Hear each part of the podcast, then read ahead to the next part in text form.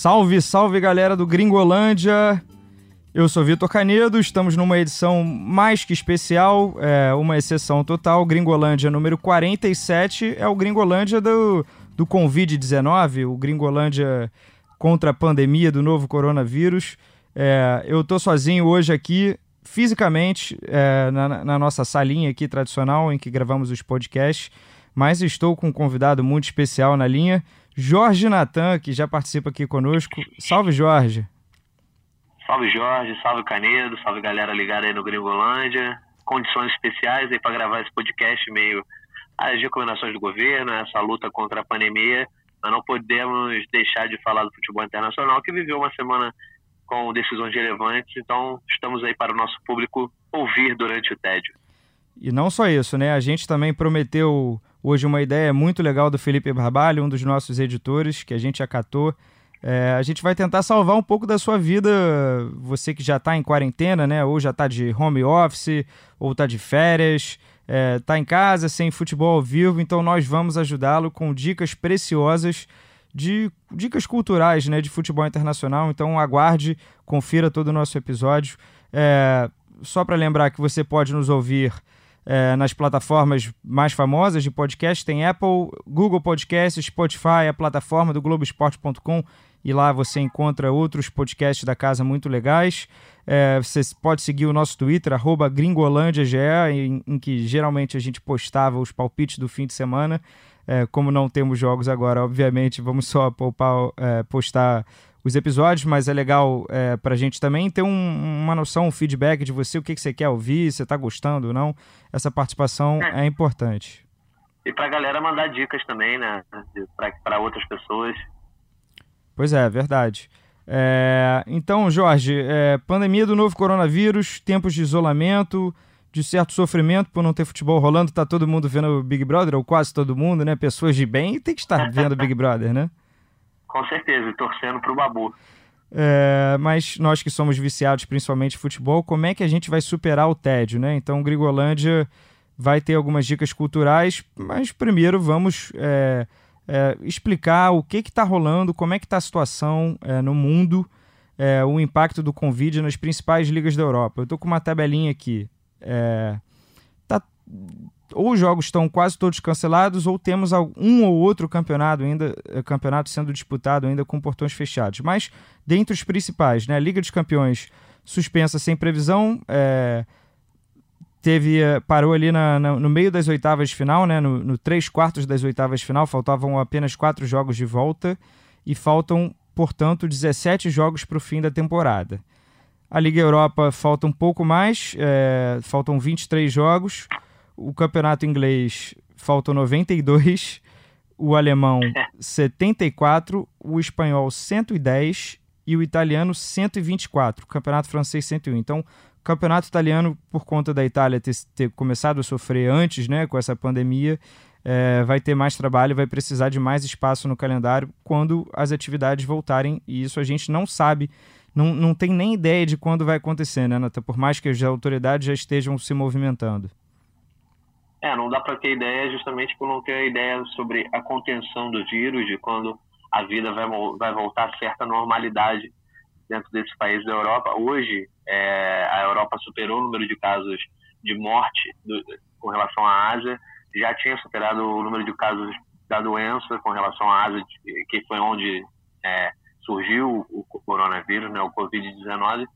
E por isso, hoje, a gente vê a situação calamitosa na Itália, principalmente algumas regiões no norte, e na Espanha. São dois países que têm futebol muito forte, que têm duas das principais ligas do mundo.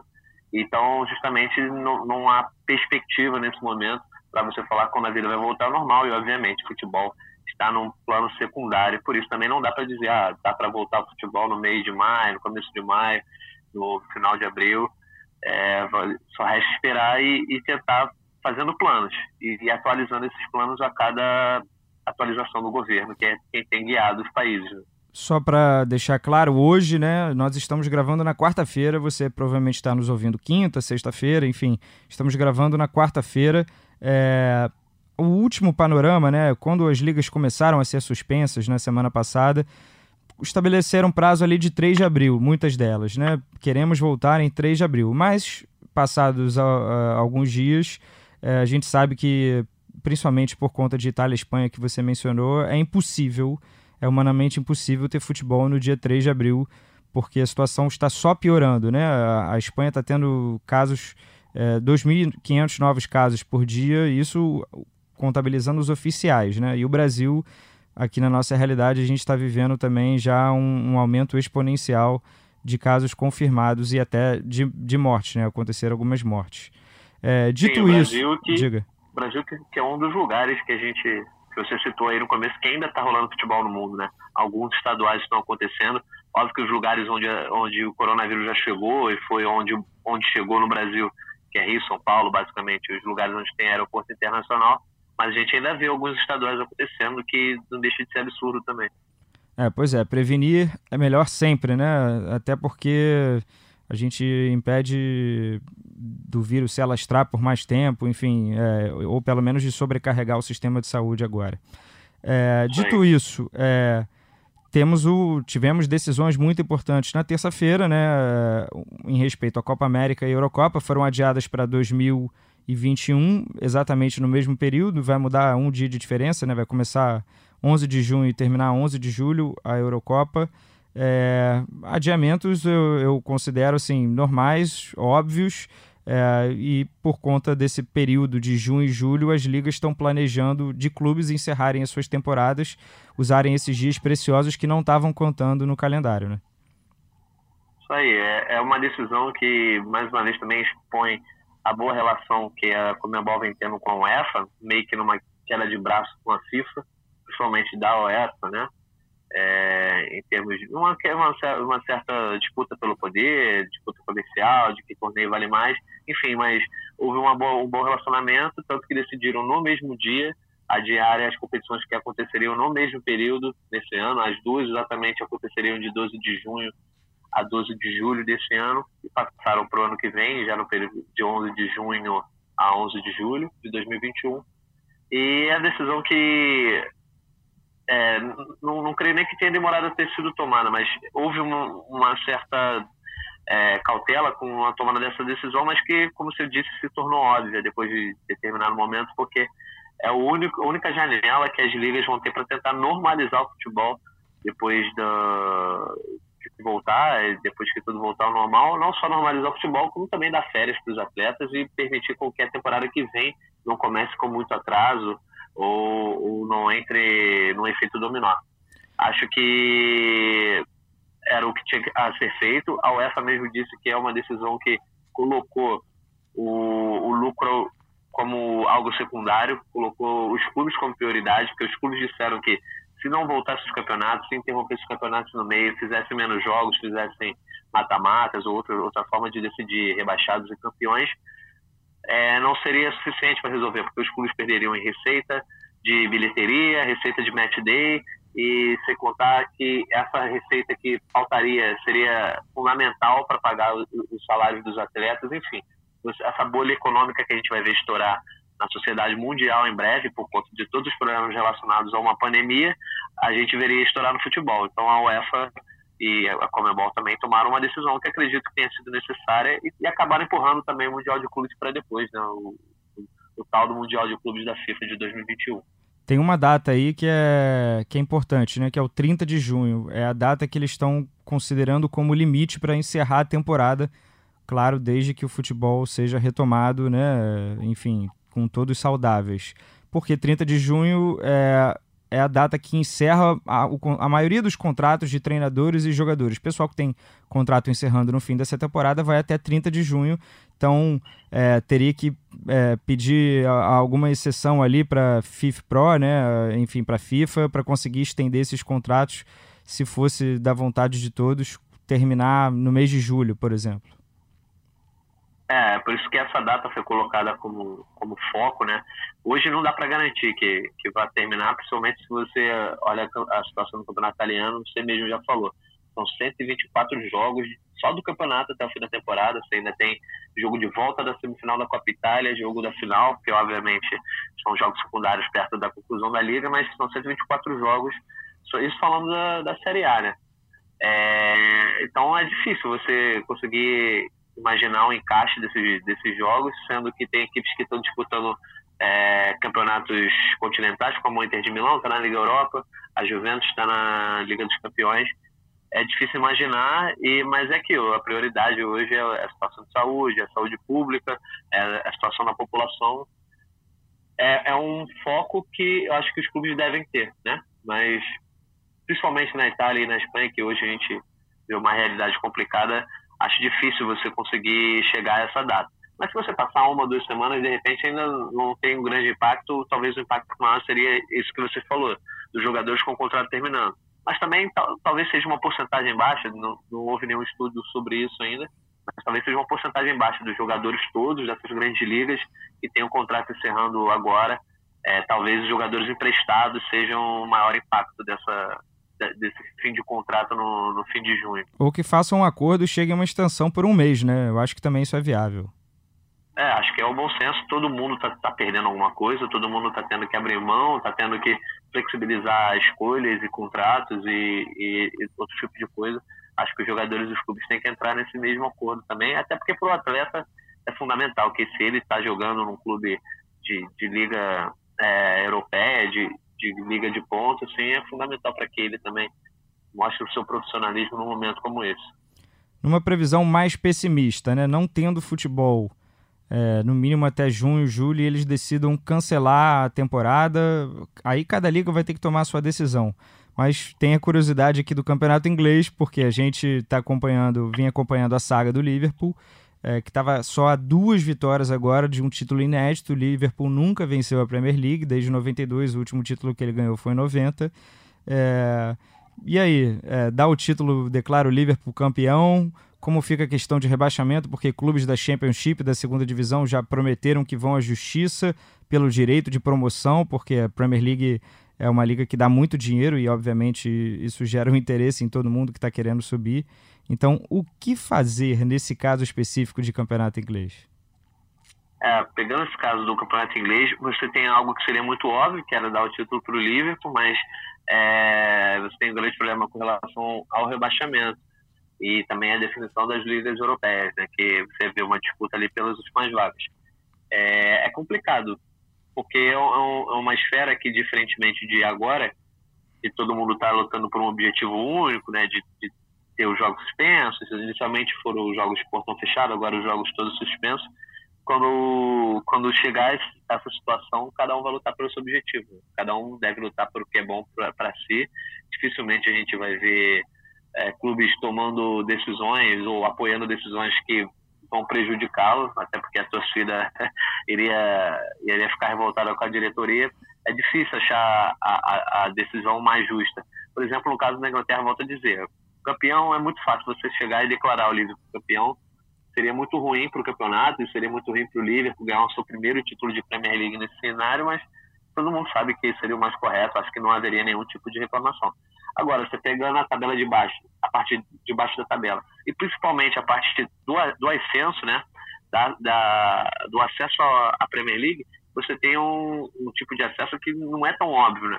Você tem ali os dois primeiros colocados que sobem diretamente, só que a terceira vaga é decidida através do playoff. Então, o, o sexto colocado da, da Championship pode pleitear, falar: não, eu estava brigando, eu poderia ir playoff e ganhar uma vaga. Não quero que isso seja decidido arbitrariamente.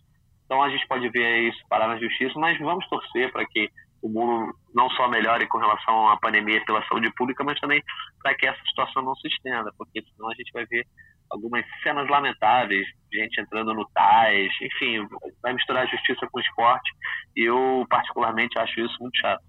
Vai todo mundo brigar pelo seu, né? Todo mundo olhar para o próprio umbigo, para os próprios interesses e enfim, pelo menos existe lá na Europa, existem as ligas que conseguem pensar num coletivo, né? Existe gente que possa, que tenha direito de tomar decisões, tenha poder para isso.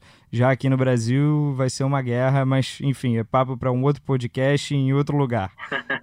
É... Exatamente. Mas será que é, se houver um número mínimo de datas, você acredita numa possibilidade de algumas ligas estarem se aventurando e se apaixonando pelo sistema de mata-mata nas suas ligas nacionais?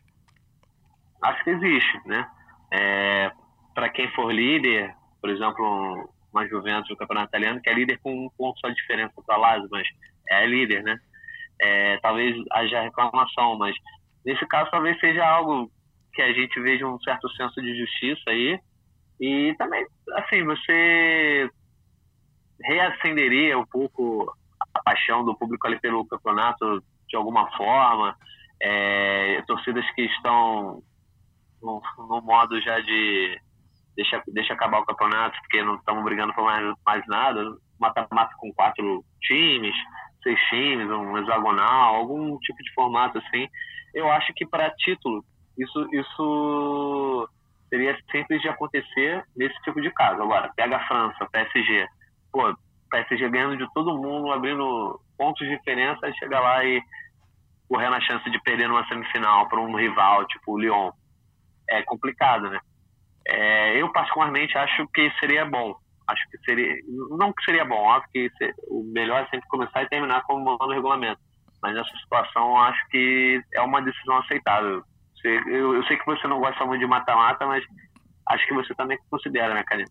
Não, abre parênteses. Você praticamente se declarou aqui como se fosse da sua vontade Campeonato Brasileiro seria mata-mata, né?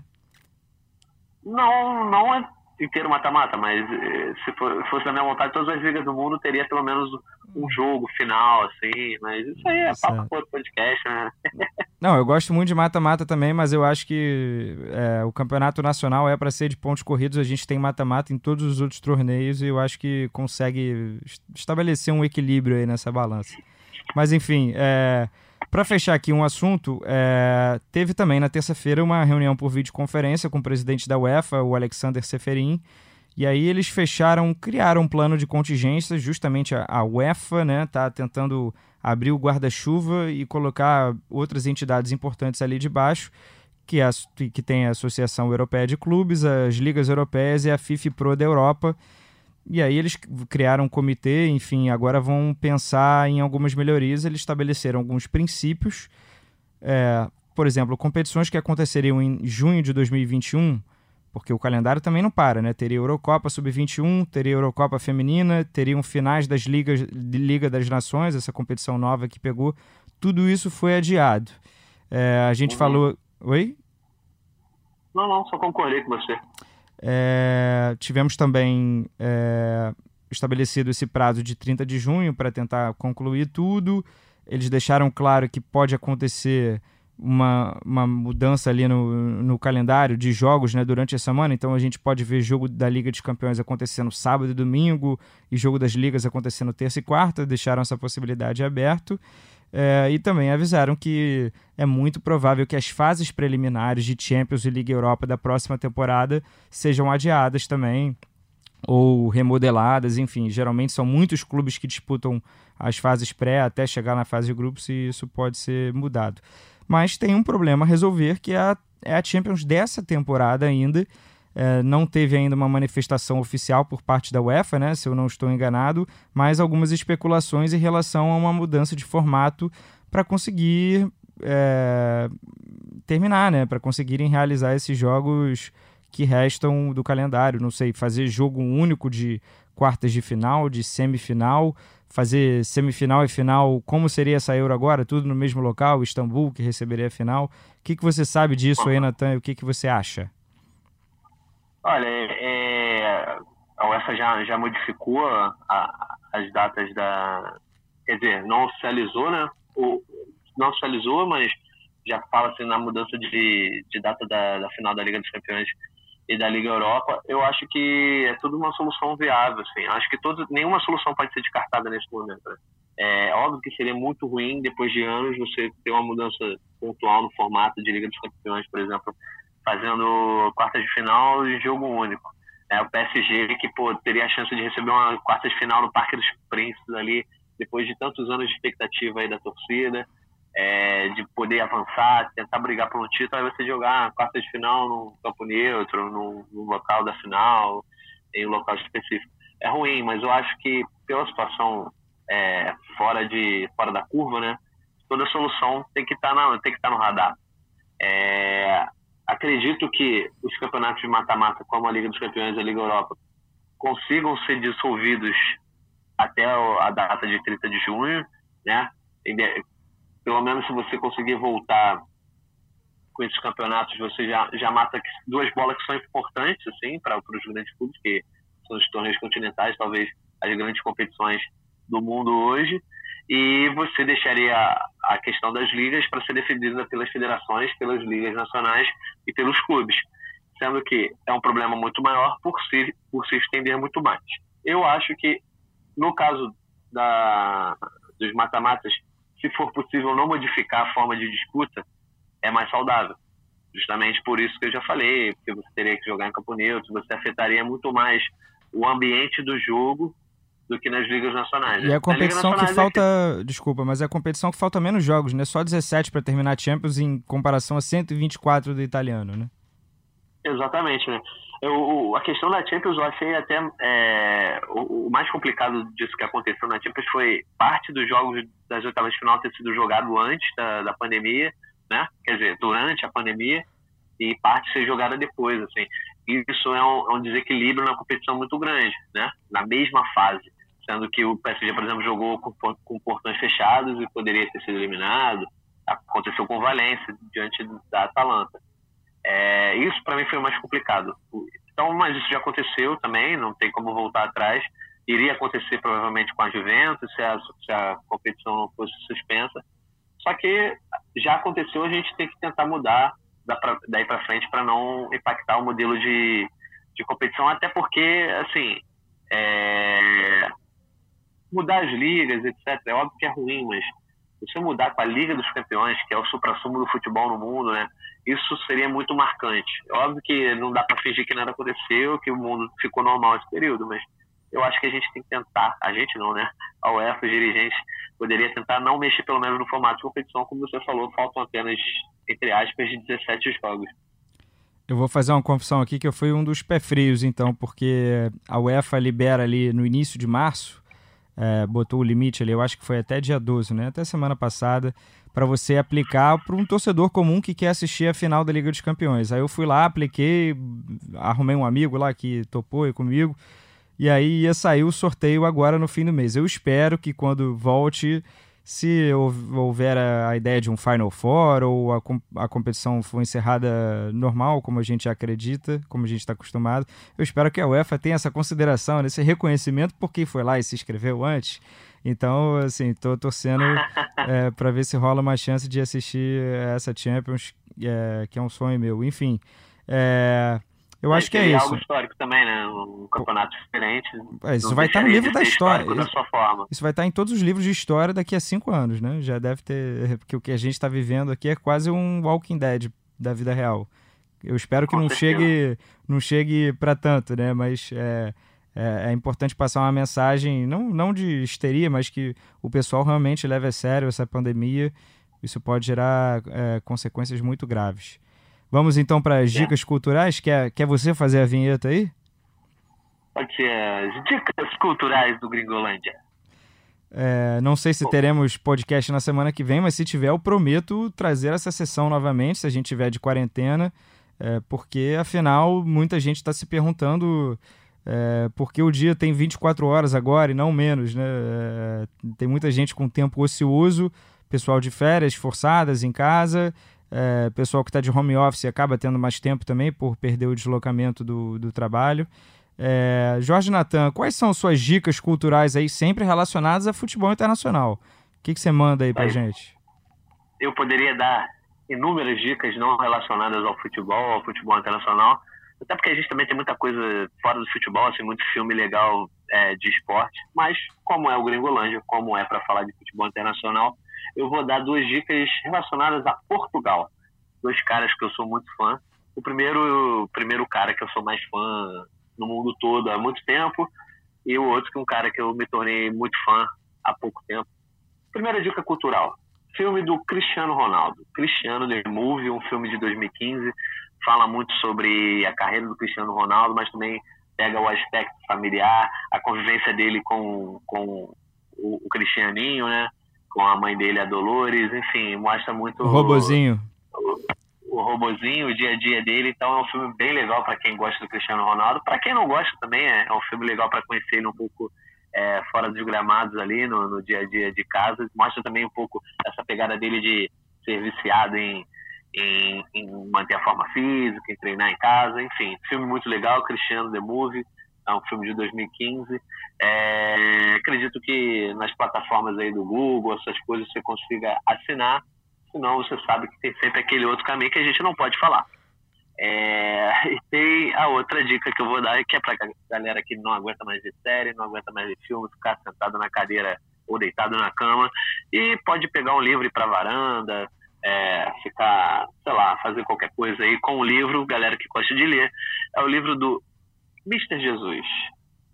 Mr. Jesus Quebrando Paradigmas, um livro escrito pelo Rui Pedro Braz, foi lançado no final do ano, depois da campanha do Jorge Jesus, é, na reta final, na verdade, da campanha do Jorge Jesus ali, na vitória, na, nos títulos da Libertadores do Campeonato Brasileiro com o Flamengo, fala sobre a carreira dele e também sobre a visão dele de futebol, um cara que a gente sabe que é muito inteligente, que tem uma visão diferente de é, implementar no futebol aspectos de outros esportes, enfim. Mr. Jesus, um livro que não serve só para quem é flamenguista, tenho certeza que todo mundo tem muito a tirar desse livro aí. Um abraço para o Jorge Jesus, que está, foi diagnosticado com coronavírus, está sintomático, mas de qualquer forma, um força mister. É isso, essas foram as minhas dicas. Vou deixar passar essa porque ele é português, tá, Jorge? Bom, ele é português, o Teu xará, é português, né? então. é, ele é Jorge. E Jesus. É, vamos lá, então. A gente convocou é, todo mundo, o pessoal que quis participar aqui da editoria de futebol internacional. Todos esses é, que vão participar já estiveram aqui, pelo menos em alguma edição do podcast. Então, talvez o, o, o cara que nos acompanha é, com mais assiduidade vá reconhecer a voz. Então, posso chamar aqui o Rodrigo Lois para dar a sua dica. Salve, Rodrigo Lois. O que, que você manda aí para gente? Fala, galera do Gringolândia. As minhas dicas culturais para essa semana são duas. Primeiro, o livro O Clube dos Bilionários, do jornalista James Montage. Esse livro ele ganhou em 2018 o prêmio de melhor livro sobre futebol no ano. E o Clube dos Bilionários ele fala justamente sobre esses ricaços que tomaram conta do futebol europeu nos últimos anos, como o Abramovich do Chelsea, os Sheiks do Manchester City e do Paris Saint-Germain. A minha segunda dica é um filme, é o documentário Bola no Asfalto. Esse documentário está no Netflix. O filme ele fala sobre o futebol de rua na França, principalmente nas periferias de Marseille e de Paris, e como esse futebol de rua ele influenciou o estilo de jogo dos craques da seleção francesa e de outros jogadores que cresceram no país. Enfim, essas são as minhas dicas para o Gringolândia dessa semana. Um abraço, galera! Valeu, Lois. O próximo cara que eu vou chamar aqui é... tem uma história curiosa, né? Ele teve suas férias arruinadas, provavelmente não foi o único pela pandemia, então tá de quarentena também em casa. Então a gente convocou Daniel Mundim para também trazer uh, as suas dicas. Por favor, Mundim, traga sabedoria para nós. Mandar força pro Mundim, né? Que essa situação é complicada. Força, Mundim. hashtag Força Mundim. E fique em casa, hashtag também. Salve galera do Gringolândia, salve todo mundo que está nos escutando, está em quarentena em casa. Eu tenho duas dicas que vão virar três. A primeira delas é o livro Febre de Bola, do Nick Hornby. Nick Hornby, mundialmente famoso pelo seu livro Alta Fidelidade, que também virou filme. O Febre de Bola é uma história pessoal do Hornby com da sua paixão pelo Arsenal, que começou quando os pais se separaram. E é toda a história de sofrimento dele com o Arsenal. É um livro muito legal que virou filme em 97, protagonizado por Colin Firth. Um filme, o filme também é bem legal, a adaptação ficou legal. E o, a outra dica é o filme The Damned United, que aqui no Brasil acho que foi traduzido para Maldito Futebol Clube. Conta a trajetória de Brian Clough, o técnico Brian Clough, bicampeão da Liga dos Campeões pelo Nottingham Forest ali no final dos anos 70, mas a, o filme se passa na temporada uh, em que o Clough treinou o Leeds United, grande time da Inglaterra nos anos 70, que foi uma temporada desastrosa na carreira do Clough. É, é, é, são somente esse curto período é, que é tratado ali no filme. Eu acho que vale a pena vocês correrem atrás é, desse filme. Valeu? Boas dicas, hein? Já ouvi, é, quer dizer, já li esse livro, já assisti ao filme. É, talvez faça isso novamente porque tem tempo é, e recomendo também. Reforço a dica do Mundinho, vale muito a pena. É... Dicas clássicas, né? The United é um filme clássico aí. É, pois é. E a, e a, história do Nottingham Forest, né? Que hoje, assim, tá preso nas divisões inferiores. É muito legal ver que outros grandes clubes ingleses já tiveram o seu período de auge, né? Não à toa, tem muita tradição ainda na Europa. Chamaremos agora o Bené, Thiago Benevenuti. Bené, por favor. Não sei se ele tá com voz de sono ou não, que esse rapaz é, acompanha Big Brother também, fica vendo pay-per-view até altas horas. Eu não sei se quando ele mandou o áudio estava com voz de sono. Você de casa avalie, por favor. Fala galera, ligada no Gringolândia. Aqui quem fala é Thiago Benevenuti. Vou mandar então minhas dicas para o que fazer nessa quarentena, coisas relacionadas ao futebol internacional. Além, claro, do FIFA, né, que para mim é uma das coisas que mais vai me ajudar nesse tempo recluso, eu indico um filme, mas não, não é um documentário, é um filme de ficção mesmo, uma história de um jogador de futebol que mostra praticamente toda a trajetória de um jogador. O filme, o nome do filme é simples, é Gol. É, sempre tem os subtítulos, né? É, Gol, Sonho Impossível, o primeiro. Gol, é, Vivendo o Sonho, o segundo. E o terceiro é Gol, o jogo final. É, o jogador é um mexicano, Santiago Muniz, que começa a carreira no Newcastle e tem toda a trajetória dele envolvendo é, brigas dentro do elenco, problemas com o treinador. É, é, bem, é bem interessante. Lembra muito o modo jornada do, do FIFA, para quem joga, quem joga sabe, né? Quem joga vai saber o que eu tô falando. E o que eu destaco é, o, é a segunda edição, é o Gol 2, que é a chegada dele ao Real Madrid, que é muito interessante, assim, que mostra como ele se perde no, no, na fama, na noite até de Madrid. E tem a participação de um monte de brasileiro que estava no Real Madrid na época, né? O, o Roberto Carlos, é, o, Ronaldo também aparece no filme. É, tem os jogadores do Barcelona, o Ronaldinho Gaúcho no meio, também tem Zidane, Beckham. Então é bem legal ver esses caras em cena também. Então é a minha indicação é essa. E para achar esses filmes, eu, é, pelo que o Google me diz, é, quem, tem, quem tem acesso ao iTunes da Apple, você consegue achar lá. É isso. Valeu, moçada. Aquele abraço e fiquem em casa. Gostei da mensagem aí de fim, né? Fique em casa, hashtag fique em casa para todo mundo. Dica tradicional aí do Bené. É, gol, Também, mais né? um clássico. É, é, vamos ouvir agora o nosso chefinho, né? Felipe Barbalho. Primeiro que mandou um áudio de 18 minutos, um podcast, eu pedi encarecidamente, por favor, você pode dar uma reduzida aí, consegue compilar a sua dica, e aí ele mandou um áudio menor. Então, Barbalinho, o que, que é pra galera ver, ouvir ou ler nesse momento aí de quarentena? Tchau, como estai? Meu recado é a italiana, porque em tempos de coronavírus a referência é obrigatória. A dica é audiovisual. Todos os corações do mundo. Documentário sobre a Copa de 1994 é simplesmente o melhor filme oficial da FIFA sobre a Copa do Mundo feito até hoje. O brasileiro Murilo Salles conseguiu captar toda emoção que envolve um jogo de futebol, não só os lances, mas como a torcida, os craques, enfim, dentro e fora de campo.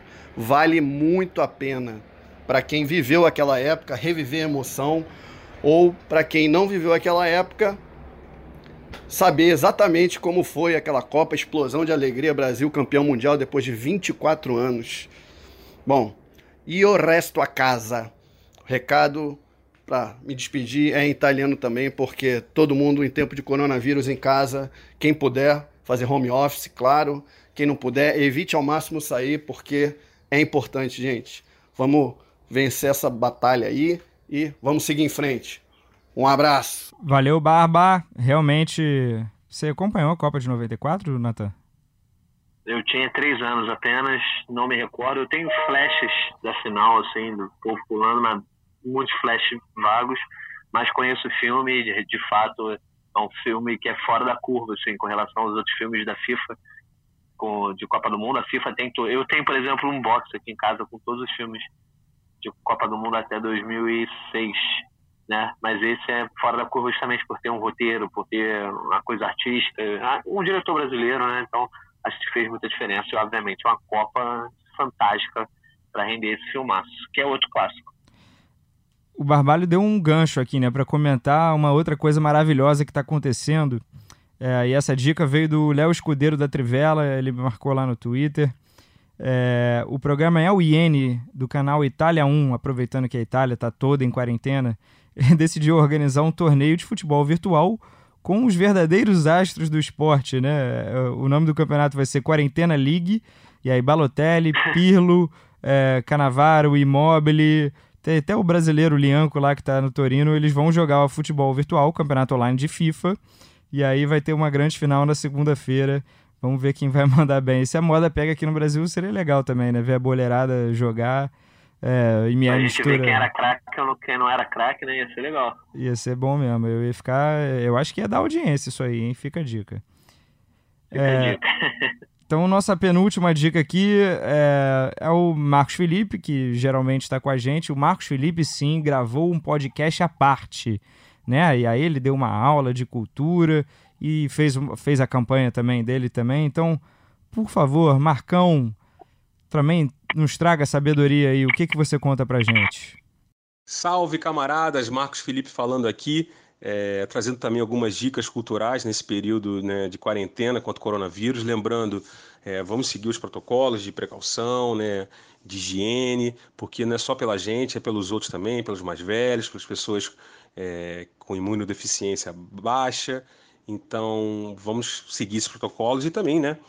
Enquanto estiver em casa, né? Dicas aí para passar o tempo e por causa dessa falta de futebol, né? Vamos dar algumas, algumas dicas e eu começo com O Milagre de Berna, um filme de 2003, um filme alemão de 2003, que conta a história de um menino, né, Matias, que vive numa cidade pequena da Alemanha, ali em reconstrução no pós-guerra, e ele é amigo de um jogador chamado Helmut Hahn. Para quem não sabe, Helmut Hahn foi o cara, né, que fez os dois gols da virada na vitória de 3 a 2 da Alemanha, então da então Alemanha Ocidental, sobre a Hungria na final da Copa de 54. Então existe uma relação com o garoto, né, do, antes da Copa do Mundo, ele é espécie de pai, porque o pai biológico do menino está é, vindo de um serviço na Segunda Guerra Mundial, então existe aquela dureza da relação, e o futebol é justamente a válvula de escape do menino, e aí o filme também, nas cenas de futebol, é muito bom, coisa rara. Geralmente a gente vê filmes é, de basquete ou de futebol americano sendo bem retratados, bem fotografados, bem coreografados.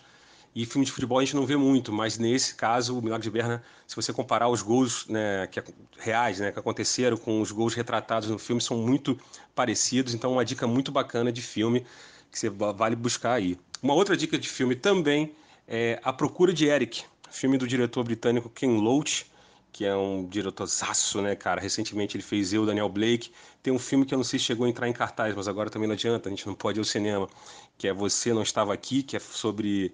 Não tem nada a ver com futebol, é sobre essa questão do, do, do desse novo tipo de trabalho autônomo, né, de entregadores e tudo mais.